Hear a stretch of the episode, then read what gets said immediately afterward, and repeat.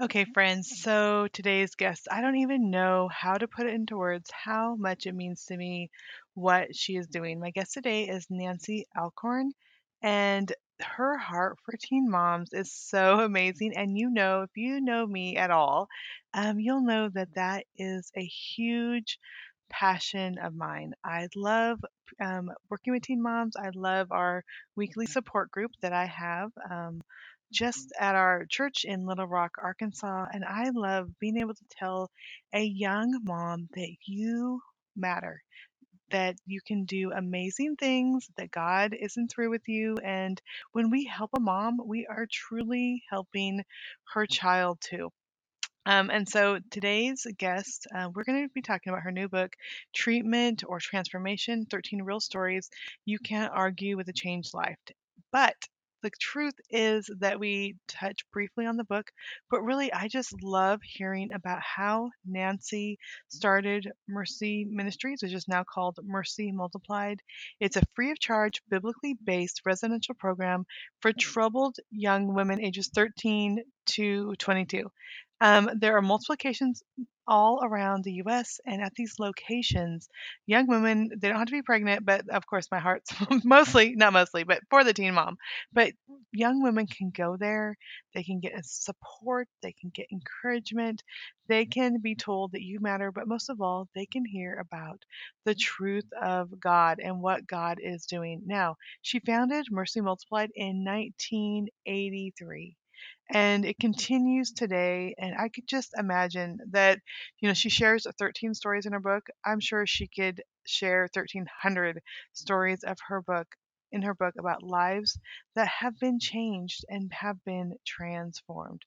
Um, and i just want you to know that just as i was listening and talking with nancy my heart was just so full of thankfulness um, for someone like her.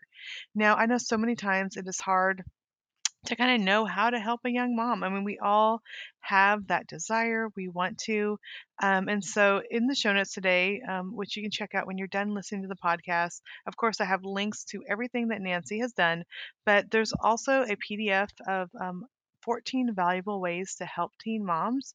It is something that you can just have, you can print up, you can pray over, maybe you take it to your church because, you know, we're, our church is in inner city Little Rock. And so I know that there's lots of moms that are around there. There's a lot of um, generational poverty. There's, you know, generations that have really seen the cycle of teen mom after teen mom. But wherever you are, um, there are young women in your neighborhood, in your community that maybe feel like there is no hope. And so um, I just pray that you'll print that up and use that to think about how you can reach out to a young mom. And then also, um, when you do check out Mercy Multiplied, think about how you can support Nancy's ministry too. Now, she's not asking me to do this or say this. She just wanted to share her story and what God's done. But I have such a passion for this that I know that each of us, when we can step out, will make a difference. So I just know you're going to love this conversation that I have with Nancy Alcorn.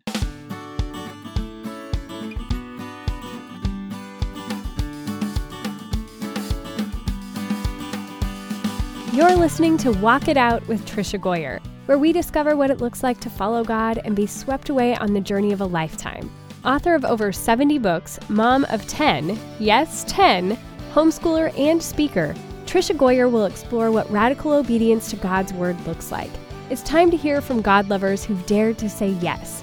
Listen in to heart to heart chats and learn how others overcame doubts and fears. Discover how God used ordinary people to impact others one step at a time.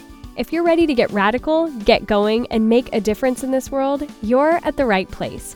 Here's your host, prolific writer, world traveler, people lover, and mega nap taker, Tricia Goyer.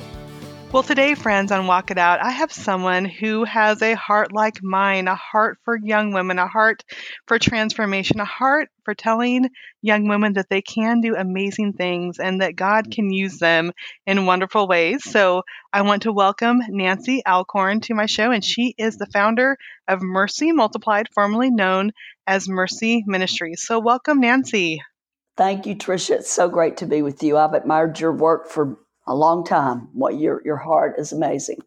Oh, I've been I've been admiring you for a long time too, and all you're doing, and um, just what you do to help and encourage and inspire young women. But for those who may um, not be as familiar with you, can you just tell us a little bit about yourself? Sure. Um, well, a lot of people want to know what motivated me to start Mercy, so I'll start there. Uh, okay. I actually, even before I graduated from college, I had the opportunity to work in the government in the state of Tennessee. And my first career job was I was athletic director at a girls' correctional facility for juvenile delinquent girls. And they were sent by juvenile court judges because they were too young to go to prison. So basically, mm. ages 13 to 17. And there were probably 300 girls at that facility at any one given period of time. And because of separation of church and state, we were told we couldn't share Christ. And so I meet all these amazing young women who had been through horrific issues in their childhoods. So it wasn't hard to understand why they would end up, you know, where they were, breaking the law right. and ended up locked up. But I could also see their potential, Tricia. And it was just so, as a believer who knew what the answer was, I was told because of separation of church and state that I could not share Christ. So I spent five years in that job and it was extremely frustrating because the girls would, would do their year's time and they were from all over the state of Tennessee. So wh- whatever neighborhood or city they were from, they would go right back to the same mm-hmm. unhealthy environments, you know, whether it's dysfunctional families or, you know, pimps, drug dealers, gang members. They'd go back to those same neighborhoods and those same circles of influence and get drawn right back into the same thing. And I knew that the only person that the only way that they could really become a new person was being a new creation in Christ. But we, as I said, we were told we can't share that. And I, I would share as much as I could and plant seeds here and there. But, you know, it, they go back to the same neighborhoods and uh, some of them got murdered by pimps. Some of them mm. died from drug overdoses. Some of them were killed in street gang fights. a lot of them passed the age of 18 and ended up in the women's prison because they never got the help they needed. Right. And the worst thing of all was some of them committed suicide before their 18th birthday because they felt like they had no hope. And it just was so heart wrenching. And five years of that. And then I got recruited by the Department of Children's Services in Nashville to work in the Emergency Child Protective Services unit where we would be on call, our unit 24 hours a day. And we'd have to go out with the police in the middle of the night and see all the horrific things happening to young women uh, and young boys as well. But but I think we're focusing on women today. But seeing the horrific sexual abuse, the violence inside of families, children being left alone in the middle of the night. So basically, I had the authority and those of us that worked in that unit to remove children on the spot and put them in emergency uh, foster care and many times there were perpetrators there, you know, maybe a mom who's out prostituting herself and she leaves her little girl with a, a, a man who's a friend and he ends up sexually abusing mm-hmm. the little girl. Mm-hmm. Just terrific stories like that. And I did that for three years. And I, w- I was like having nightmares about the things that I was seeing because I, I heard about this stuff in the news. But to see it with my own eyes, it was just uh, uh, very painful and very hard to, to process emotionally. And I would have nightmares about it. I ended up doing that for three years, so a total of eight years working for the government. And I was kind of angry at God. And one day I'm like, God, why do you have me here? I don't want to. I don't want to do this. I don't want to see this stuff. It's like breaking my heart. I can't deal with it. And I was wrestling with want, wanting to kill the people that were hurting the little kids, which is a normal, I think, heart. Right. But yet at the same time, we're told to have compassion for all people. So it was uh, just this inner struggle going on.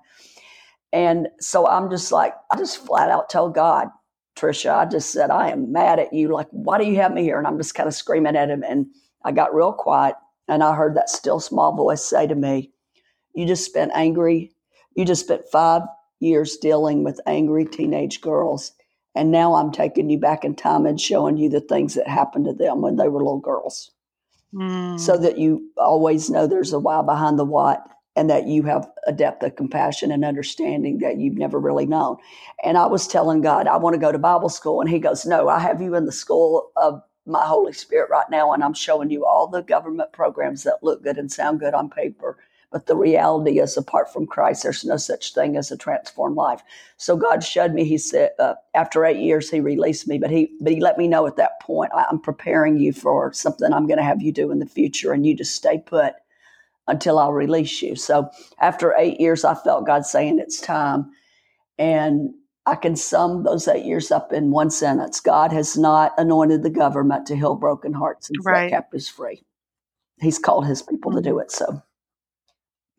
And yeah, and I think, I mean, I just know because we adopted from foster care um, and I had one of those moments too where I'm, you know, working with teen moms, and so many of them either age out of foster care or in foster care. They're teenage mothers. And I remember telling God, like, someone needs to do something to help these young women. And I don't understand why people aren't, you know, adopting more from foster care and giving them hope and giving them homes. And pretty soon we adopted four, 14 girls from, from foster care. But it is those moments where I think God wa- wants us to see see the hard stuff of life so we'll have compassion. Right. So we'll be willing to take those steps of faith and do hard things because it's not easy. And I know, you know, as much as we love talking about the transformation and the the things that God does with these young women, it is hard to step into those places and to deal with them and to, you know, love them and serve them. And sometimes they, re- sometimes they reject us. Sometimes, you know, they turn around and, and head back right into where they were before. Um, but even though our hearts are broken, this is what God is asking us to do. He's asking us to be his hands and feet to these women, young women who, like you said, have experienced hard, horrible things that we can't even imagine sometimes. Well, you are absolutely right. And Tricia, I just want to personally thank you because as someone who used to work in the with the Department of uh, Children's Services, I just commend you and respect you guys so much for taking in these foster children. It's just beautiful. Mm-hmm. They need. Families. It's hard. it is. Hard. They do. They do need families, and it is hard. My last book I just published was called "Calming Angry Kids," and it came from learning to handle anger that that I never experienced with our own biological children. Like, where did this come from? How do we handle it? But once, you know, we realize the things that they've gone through, of course they're going to have hard hearts and of course they're going to lash out in anger because they've been hurt so many times. Um, but that doesn't stop us. Well, it doesn't stop you, doesn't stop me from reaching out and serving them and loving them. Right. I'm so glad you wrote that book because it's a much needed book. Hmm. So tell me about you have this desire to connect and to serve. What did the beginning look like, and how has God used it over the years? Well, after the eight years of being released, um, you know, to move forward, I actually, while I was working for the government, government simultaneously, I was volunteering at a teen challenge center, so I could see a parallel of mm-hmm. government results versus ministry results, and it was just astounding the difference.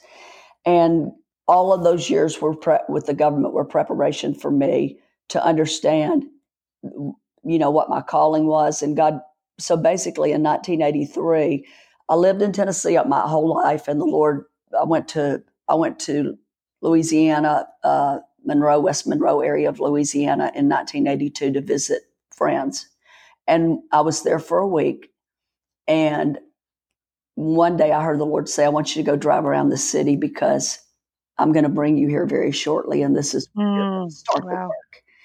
And so I did. I drove around the city and I, I could just sense that this was real, you know. So I came back to Nashville. That was October of 82. And I started praying and fasting and seeking God. And He gave me three things. He said, I'm going to have you start an organization. And it's going to be free of government funding so that you have mm-hmm. full freedom to share Christ.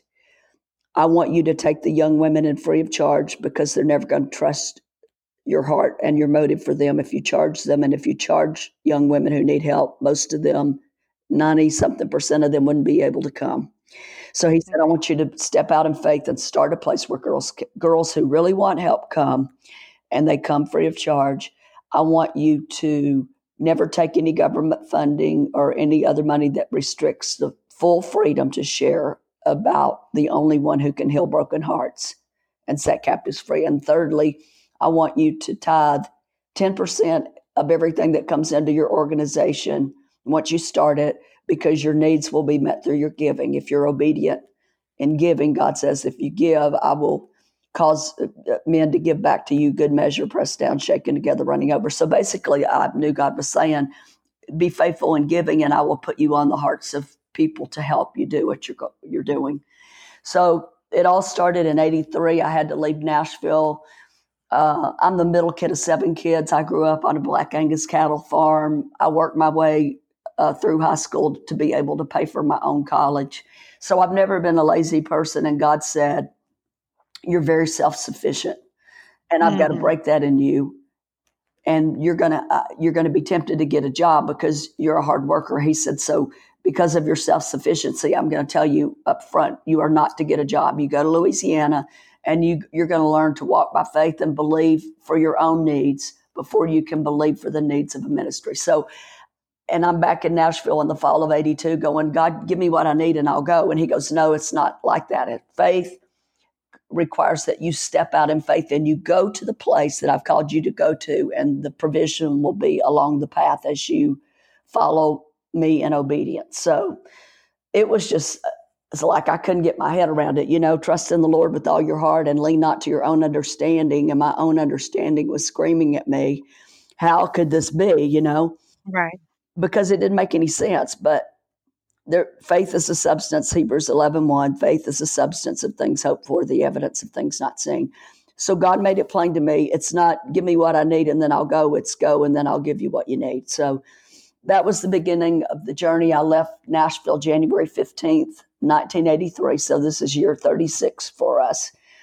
And Tricia, since that time, I, I was blown away, but God just immediately began to connect me with prominent people in that city, got plugged into a local church, got invitations to come and speak places. The newspaper there did an article about me, and that was before the days of cell phones. So we they put our landline, and somebody stepped up and gave us an office building to work out of till we got an actual residential facility going. So all of that began in 1983, and now we have multiple locations in the United States. We take girls from all 50 states. The average length of stay is six months. The age group is 13 to 32. We have international locations as well, but for the sake of this, I'll focus on what we're doing in the U.S. But we we deal with young women with unplanned pregnancy. We also have a licensed adoption agency. We work with young girls who are addicts, who have been severely sexual sexually abused, who have been sex trafficked, young women who have are dealing with eating disorders, uh, uh, self harm, suicidal ideation, you know, whatever the problem is, Jesus is the answer. And we built a, a second home was a 40 bed facility in Nashville, Tennessee, and then we added a three story office building. We have probably in the United States maybe a couple of hundred staff members at, at the various locations, and uh, we have seen thousands of young women over over the years get the help they need and their lives be transformed. And because it's free of charge, they are able to trust us that we're not trying to make money off of their problem. And uh, the the stories of the young women that have come through in the last 36 years just continue to be out there, and um, it's just exciting to see God do what, only God can do. So all of our buildings. Uh, we built a 40 bed facility in Sacramento, 30 uh, bed facility in St. Louis. We're in the process of putting a home in the panhandle of Florida. All of our buildings are debt free. So many people uh, have stepped up uh, business leaders, foundations, individuals, churches, um, other ministries have stepped up to help support the work that we do. And so all of our buildings, like I said, are debt free.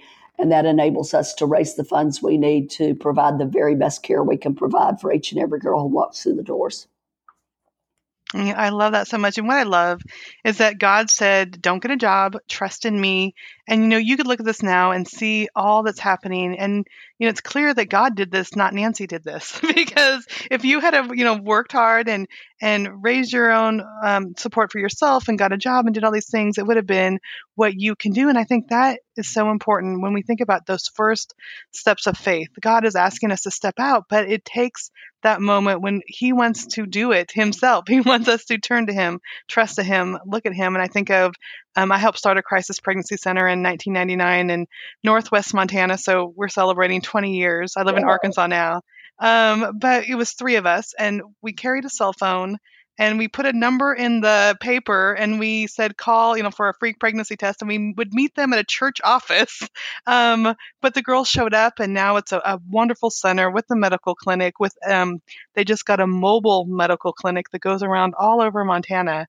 And it awesome. came from you know those seeds yeah those seeds of we have nothing. You know, we have nothing. And then you can see that God says that's exactly what I want to start with. You're nothing because I have everything. And so I just love how immediately he just uh, rooted you and and put you in a place where there's you know he surrounded you with those that would help this ministry. And then we see the result now of, with these thousands of girls um, getting help getting love getting support. And i know you have a new book um, treatment or transformation.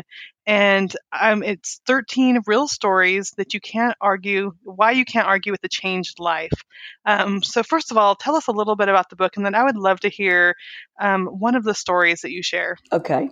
Well first of all um, a friend of mine who also works with uh, troubled young women who have all kinds of issues uh, called me a couple of years ago and recommended that I watch the first season of the Netflix series 13 Reasons Why.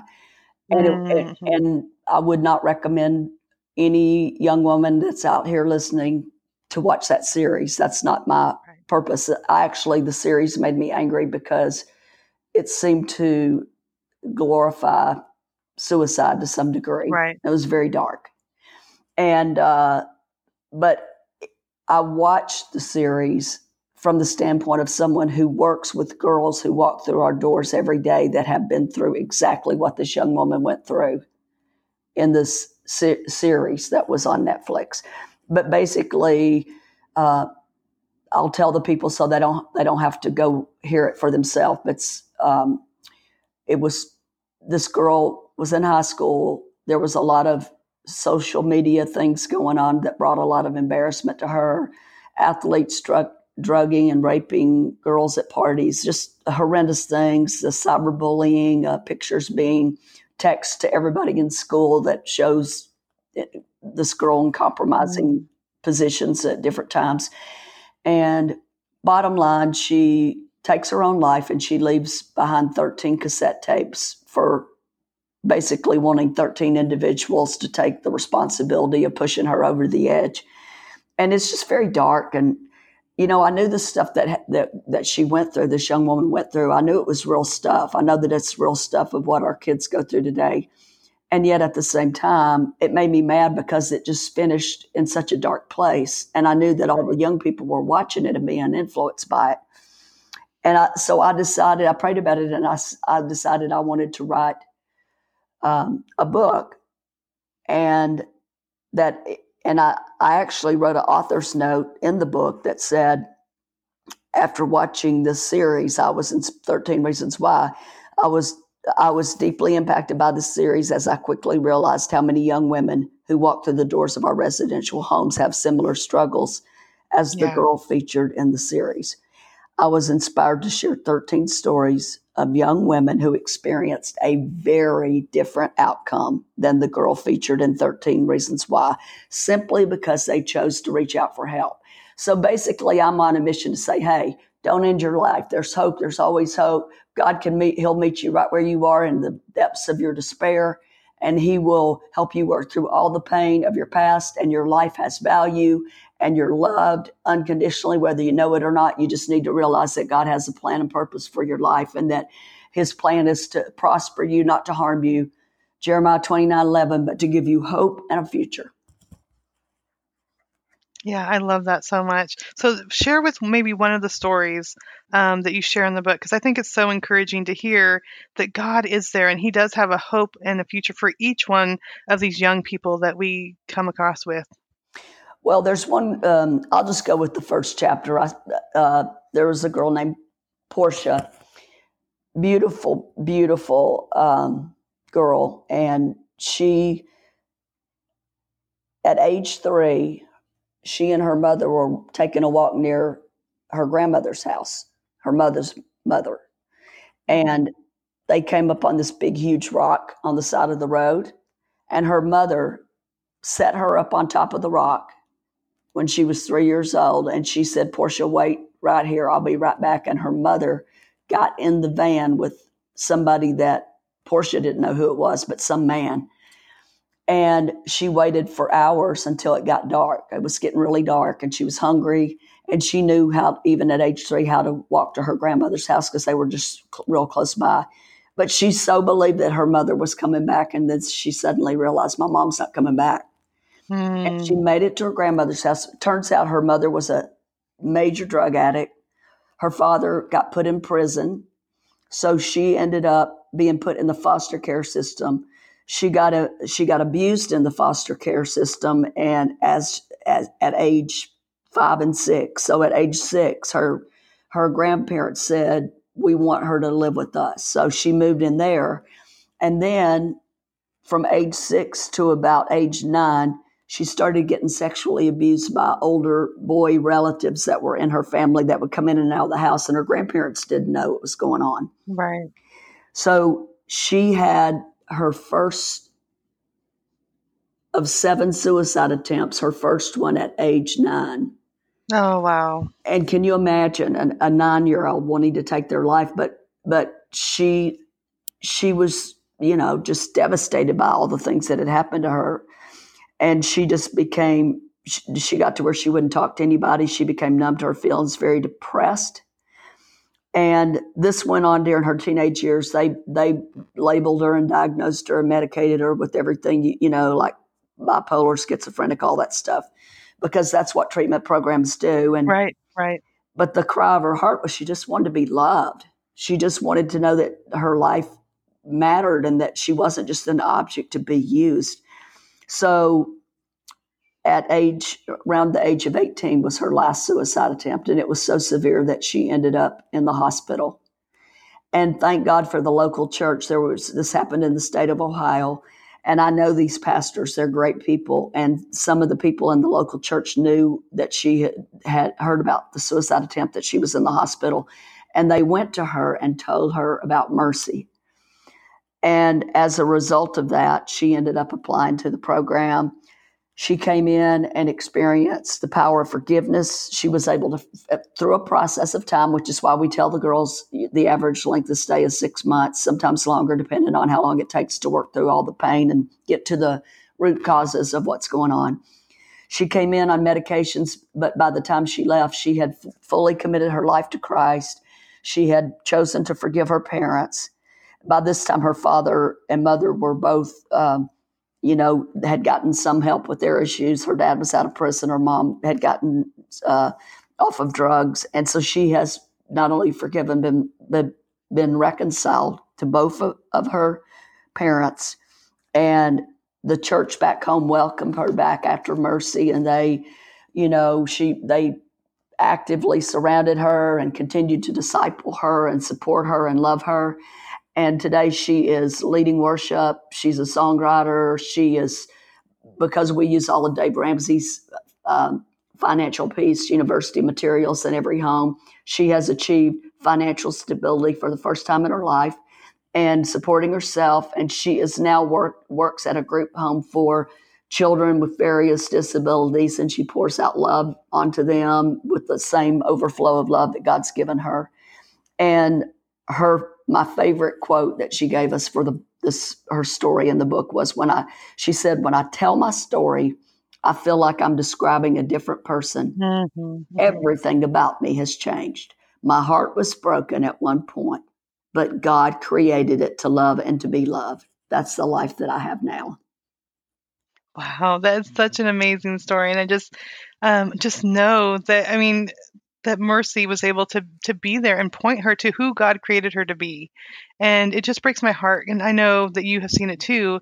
That so many young women, a lot of the pain deals with um, sexual abuse from their past. Yes. Um, and I know in my teen mom support group, we've had people come in and, and talk about that and talk about healing, and um, you know every one of them in our meetings, even some of the leaders, um, most of the leaders have been sexually abused. And I was talking to young one young woman. She had her first baby when she was 15, and you know, after we were talking about it, she says, you know, I never had a chance to say no. I never had a chance to, you know, we always say stay pure till marriage, or you know, don't be sexually active they had that stripped away from them and so here comes a boyfriend and they they believe that that's what they need to give for love um, and I, i've seen it in so many young women but to find that healing to find that they are valued and that god loves them just for who they are just makes a huge impact in these young women's lives. Yes it sure does. I'm so glad that you guys are doing that awesome support group. It's so important and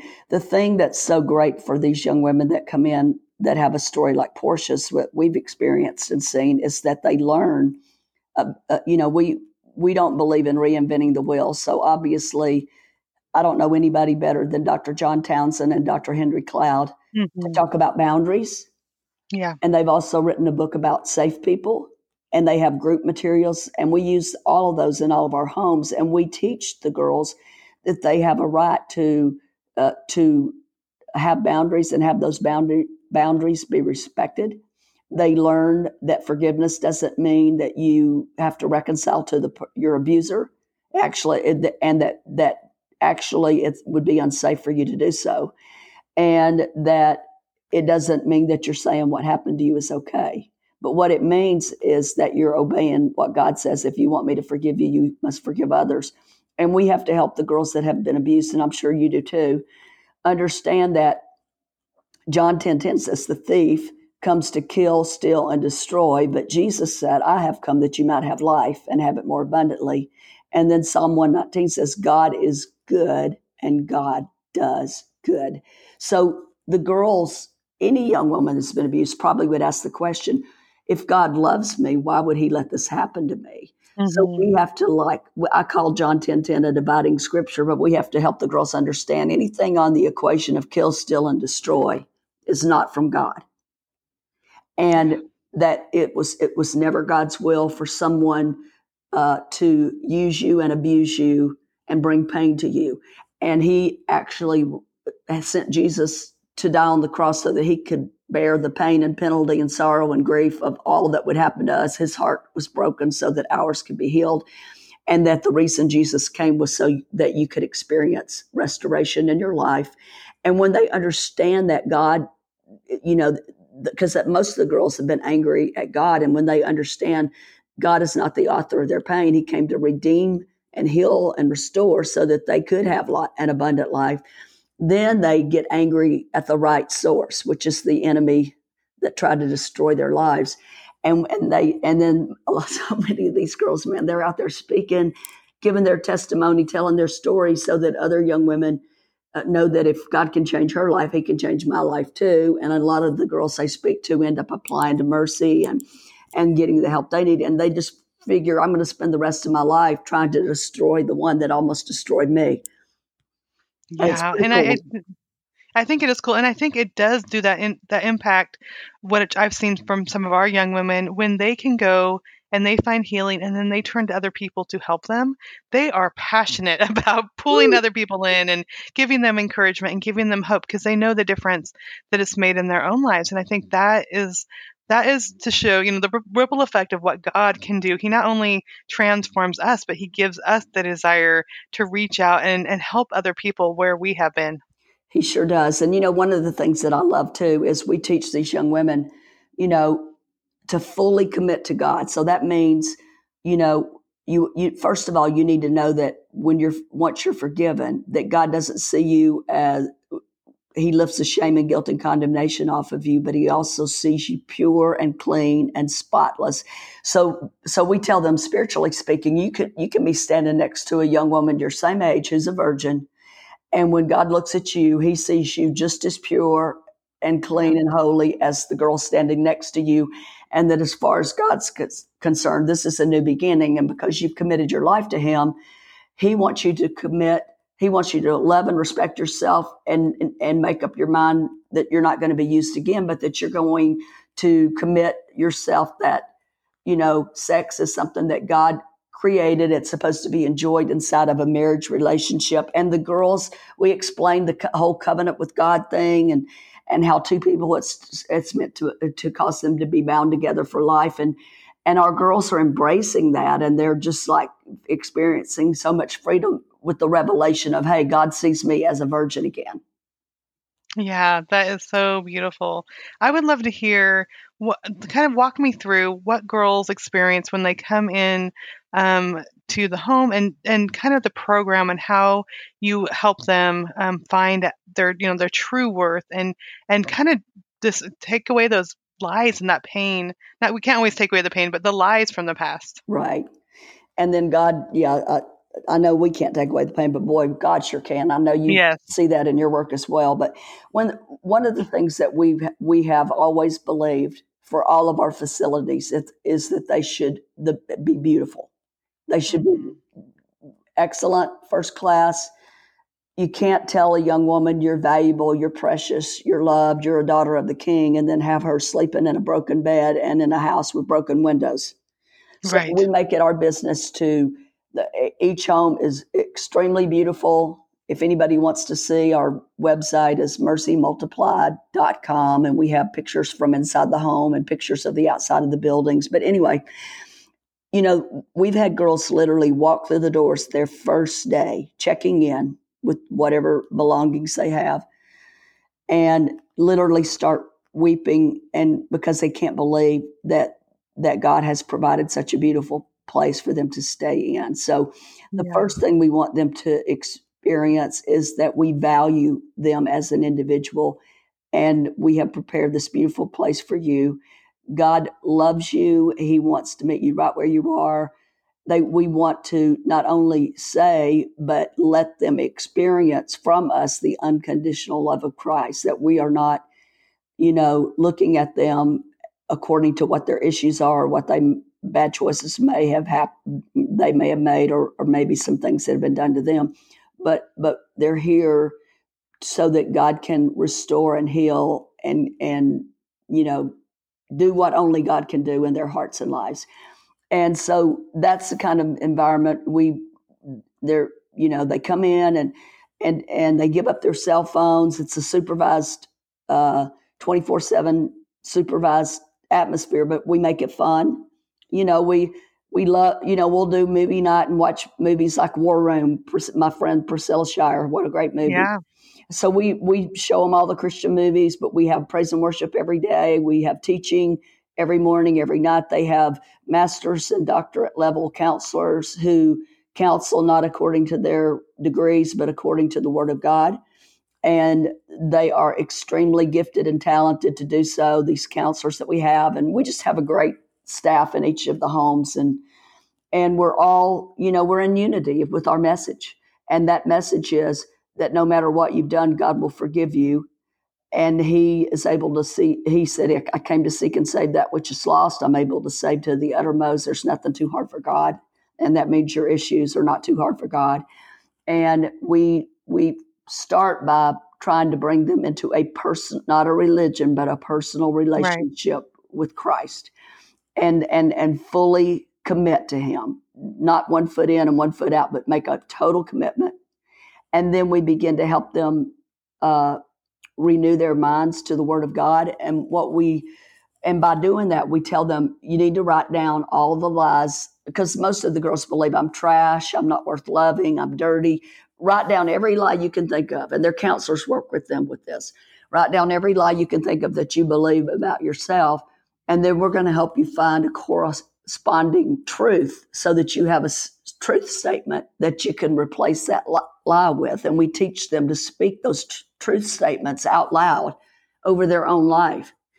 And it's just so powerful when when that happens. So renewing the mind replacing lies with truth helping helping them understand that no matter what has happened previously in your family bloodline that when you receive Jesus Christ you've entered into the bloodline of Christ and through the power of your choice you can start rather than generational patterns or generational curses that you can start the curse is broken in Christ you can start a generation of blessing going forward and it's just so liberating when they actually get a hold of that Yeah. Oh, that's and it's so beautiful too. And you know, when we've gone on mission trips before, the three steps that we always teach um, the the teens that are going with us is first of all, before anyone's going to even seek Christ, they have to trust you. They have to trust Christians, and then, you know, that's step that's step one, trust Christians. Two, they become curious about Jesus, and step three is then they actually start seeking Christ. And just by having that beautiful home, having a safe place, and loving people um, that is the first step, you know, getting them to trust you. And then you're presenting the gospel, you know, and I'm sure to some this is so new to them, um, something they've never heard before, something they've never realized before. And then they start becoming curious about Jesus and then they can start seeking him um, on their own. And it's, I love that you have that set up where it is a safe, healthy, loving place. It's pointing to Christ. And um, I just know it's, it's something that most of them have not experienced in their everyday life before. That's absolutely true. Absolutely true. And it's just a beautiful thing. And, you know, we know that the word says that it is God who works in us both to will and to do his good pleasure. And, and God's word is light. And we know that light pushes out the darkness. So, you know, as they receive the word of God into their life, as they choose to embrace the word and even understanding like a lot of the girls have abused their bodies horribly through drugs, through eating disorders, through self harm. And we take them to Romans 12 1, where it says, hey, part of full, total commitment to Christ is to committing your body to Christ. Your body is meant to be a temple of the Holy Spirit, a place that Jesus can live in. And God wants you to love and respect yourself. And it, and it says in Romans 12, present your bodies to God a living sacrifice, holy and acceptable, and that God does not want you to harm your body. So, no more abuse to your own self through your own self hate or whatever it is that's going on. And then the second verse is, and do not be conformed to this world, but be transformed by the renewing of your mind. So the whole time they're at Mercy, whether it's six months for girls that have been sex trafficked, it's usually longer than six months because of all the layers of trauma. But anyway, mm-hmm. you, we see God doing what only God can do. And it is phenomenal watching that transformation take place.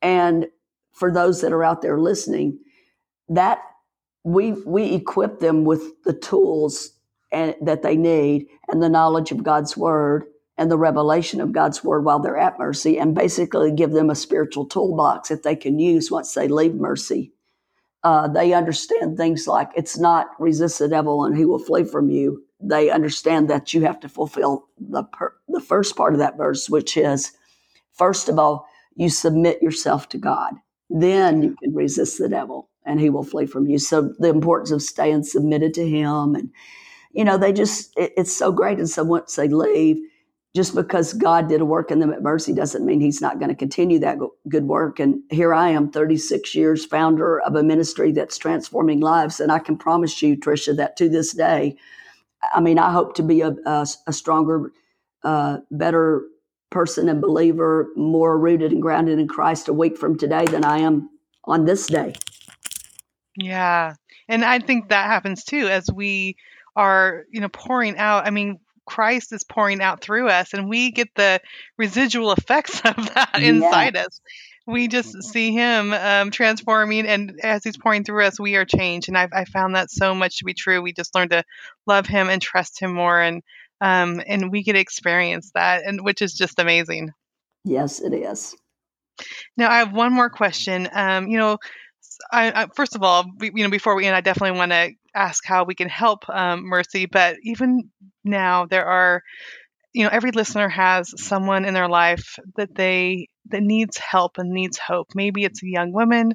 Um, maybe you know, like me, when we first started going to the inner city here in Little Rock, um, I was just so overwhelmed by all the needs. And so maybe it's someone like that, but maybe it's a young woman in a suburban location that looks like she has, you know, everything, but really is just hurting inside. So, what encouragement could you have for all of us just to reach out um, and, and how to reach the young women that God has placed in our lives?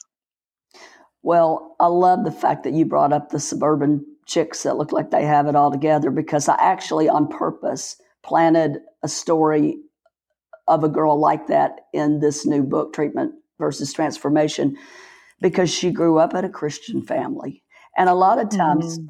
you know, girls can hide behind that and kind of hide the fact that they're hurting, like you say. So I think, you know, what I would say to everyone out there is having a sensitivity toward all people. It doesn't matter what it looks like on the outside, it's what's going on on the inside that matters. And this young girl, she she was just she grew up in a Christian home. She was a very joyful, free spirited child, and was went to church and you know followed her parents' rules and regulations. But you know she started feeling kind of controlled in her teenage years and rebelled against that. wasn't really I don't think that true, but she just. I know I rebelled against my parents' rules when I was a teenager, so I think that's kind of common. Right but she started partying in high school and then she went off to college and and started drinking heavily became addicted to alcohol got raped at a, a, a party one night in college and it just totally threw her into a tailspin of self-destructive lifestyle of promiscuity alcohol and then she developed a severe eating disorder. And her family because they loved her so much and they could see that her she got down to like 70 pounds. And oh, she's, oh, wow. she's a tall girl too. So her family did an intervention on her. And she entered our program in 2011. She went through the California home, even though she's from Nashville, but she needed to get out of Nashville. So she went into the Sacramento home, and God just did a tremendous work in her life. She was able to graduate from the program in five months. And she came back to Nashville. Uh, God totally healed and restored, you know, her life with her family, and uh, she regained her parents' trust. She went on and finished college. Uh, met a young man, was happily married. Uh, she applied for a position at Dave Ramsey, uh, uh, Ramsey Solutions, our friend Dave Ramsey, and you know they don't even though Dave and I are close friends, he doesn't hire somebody just because they're a Mercy grad. They have to right. they go through a, a, a interview like t- his interview process is like none I've ever seen. They have to go be interviewed ten times. They have to go through ten steps to get all the way to where they can be hired. So oh wow! In, so in 2014, she entered an entry level sales position, and as of 2018, she is now serving got several promotions, and she's now serving as an assistant to the senior director of sales. So she is happily married. She has this great career.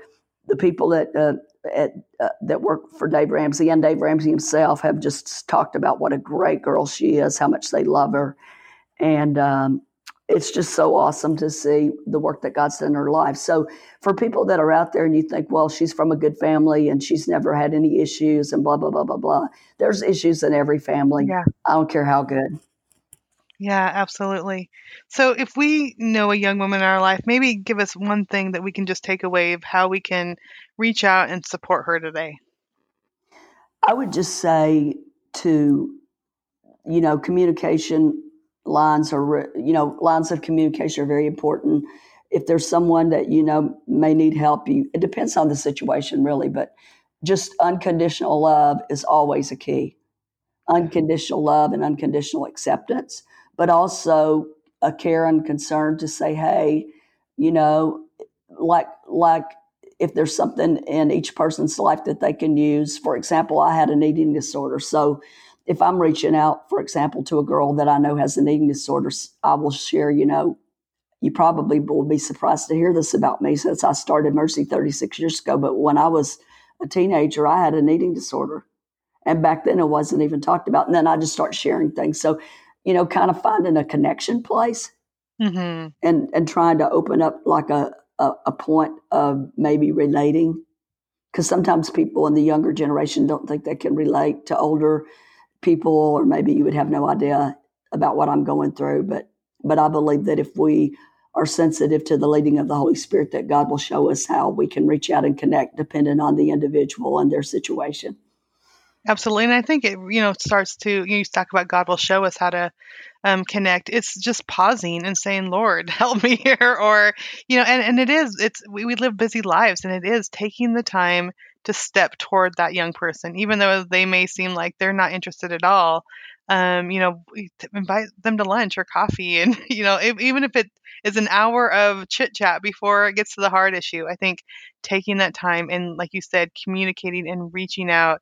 And then I also love how you said sharing your own um, struggles and faults and and things that you've had to overcome with God's help because so many times, you know, it sometimes looks like we have our act together. Um, you know, I was a teen mom, I had my son when I was 17, and you know, I'm writing and speaking and doing all these things now, but I was, you know, dropped out of high school and depressed and Wow. all, you know, and just sharing my story.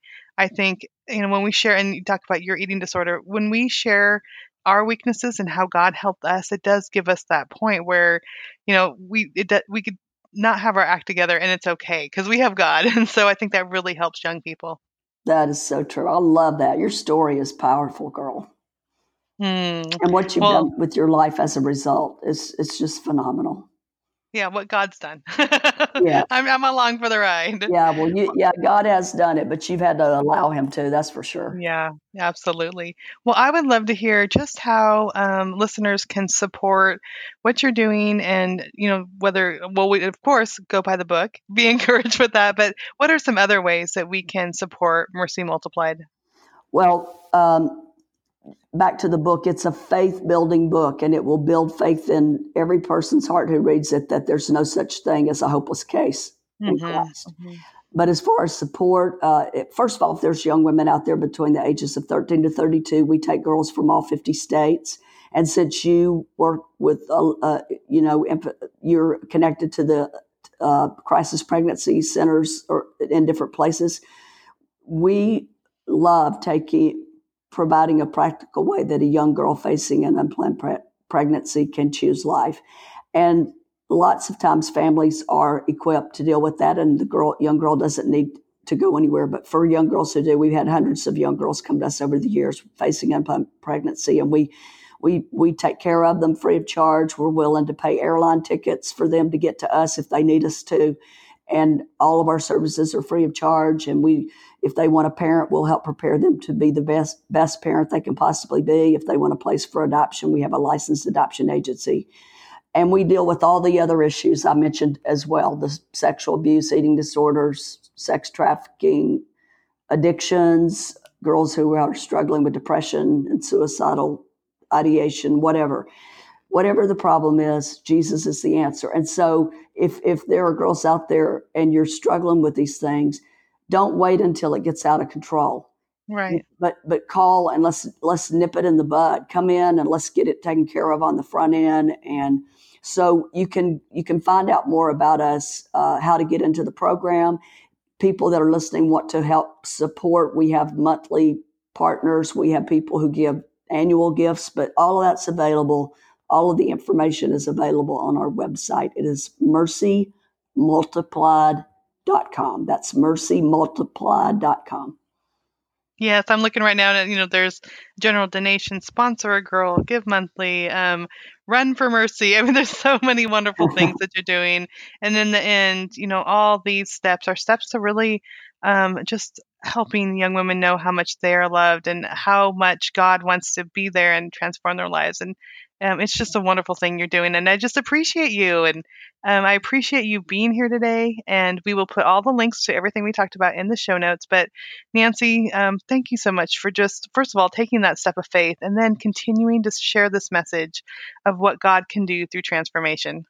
Thank you, Tricia. It's been an honor to be with you. I just respect you so much and pray that God will continue to use you and bless you in every way. Thank you. I, I know that He will, and um, as we continue to turn to Him.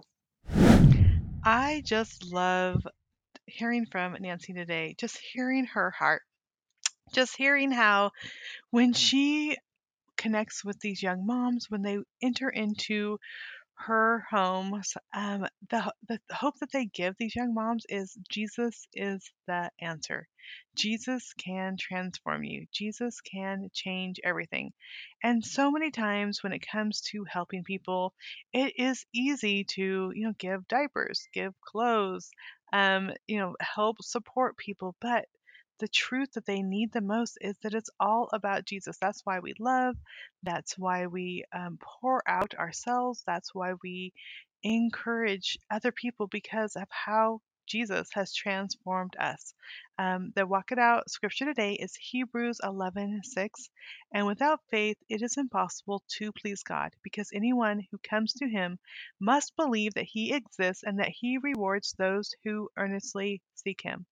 I love how Nancy shared about how God asked her to um, move to Louisiana and to um, just take a step of faith. And how God has rewarded her hasn't been, you know, all of a sudden she has living in a mansion and driving a Mercedes, but she has this testimony of all these young women who hear who heard God's truth, who were changed and transformed, and their stories um, are just connected with her stories. This is her inheritance. This is what she has done for God, and He exists. Uh, I think so many times when we talk about walking it out, the first thing we need to do is just remember God exists. God is not going to leave us hanging. If we have something on our heart that is something that we know is from Him, I mean, reaching out and sharing the love of Christ and um, ministering and opening opening our homes and our hands and our hearts to young women that is from Christ. If we know it's from him, we need to take those steps of faith.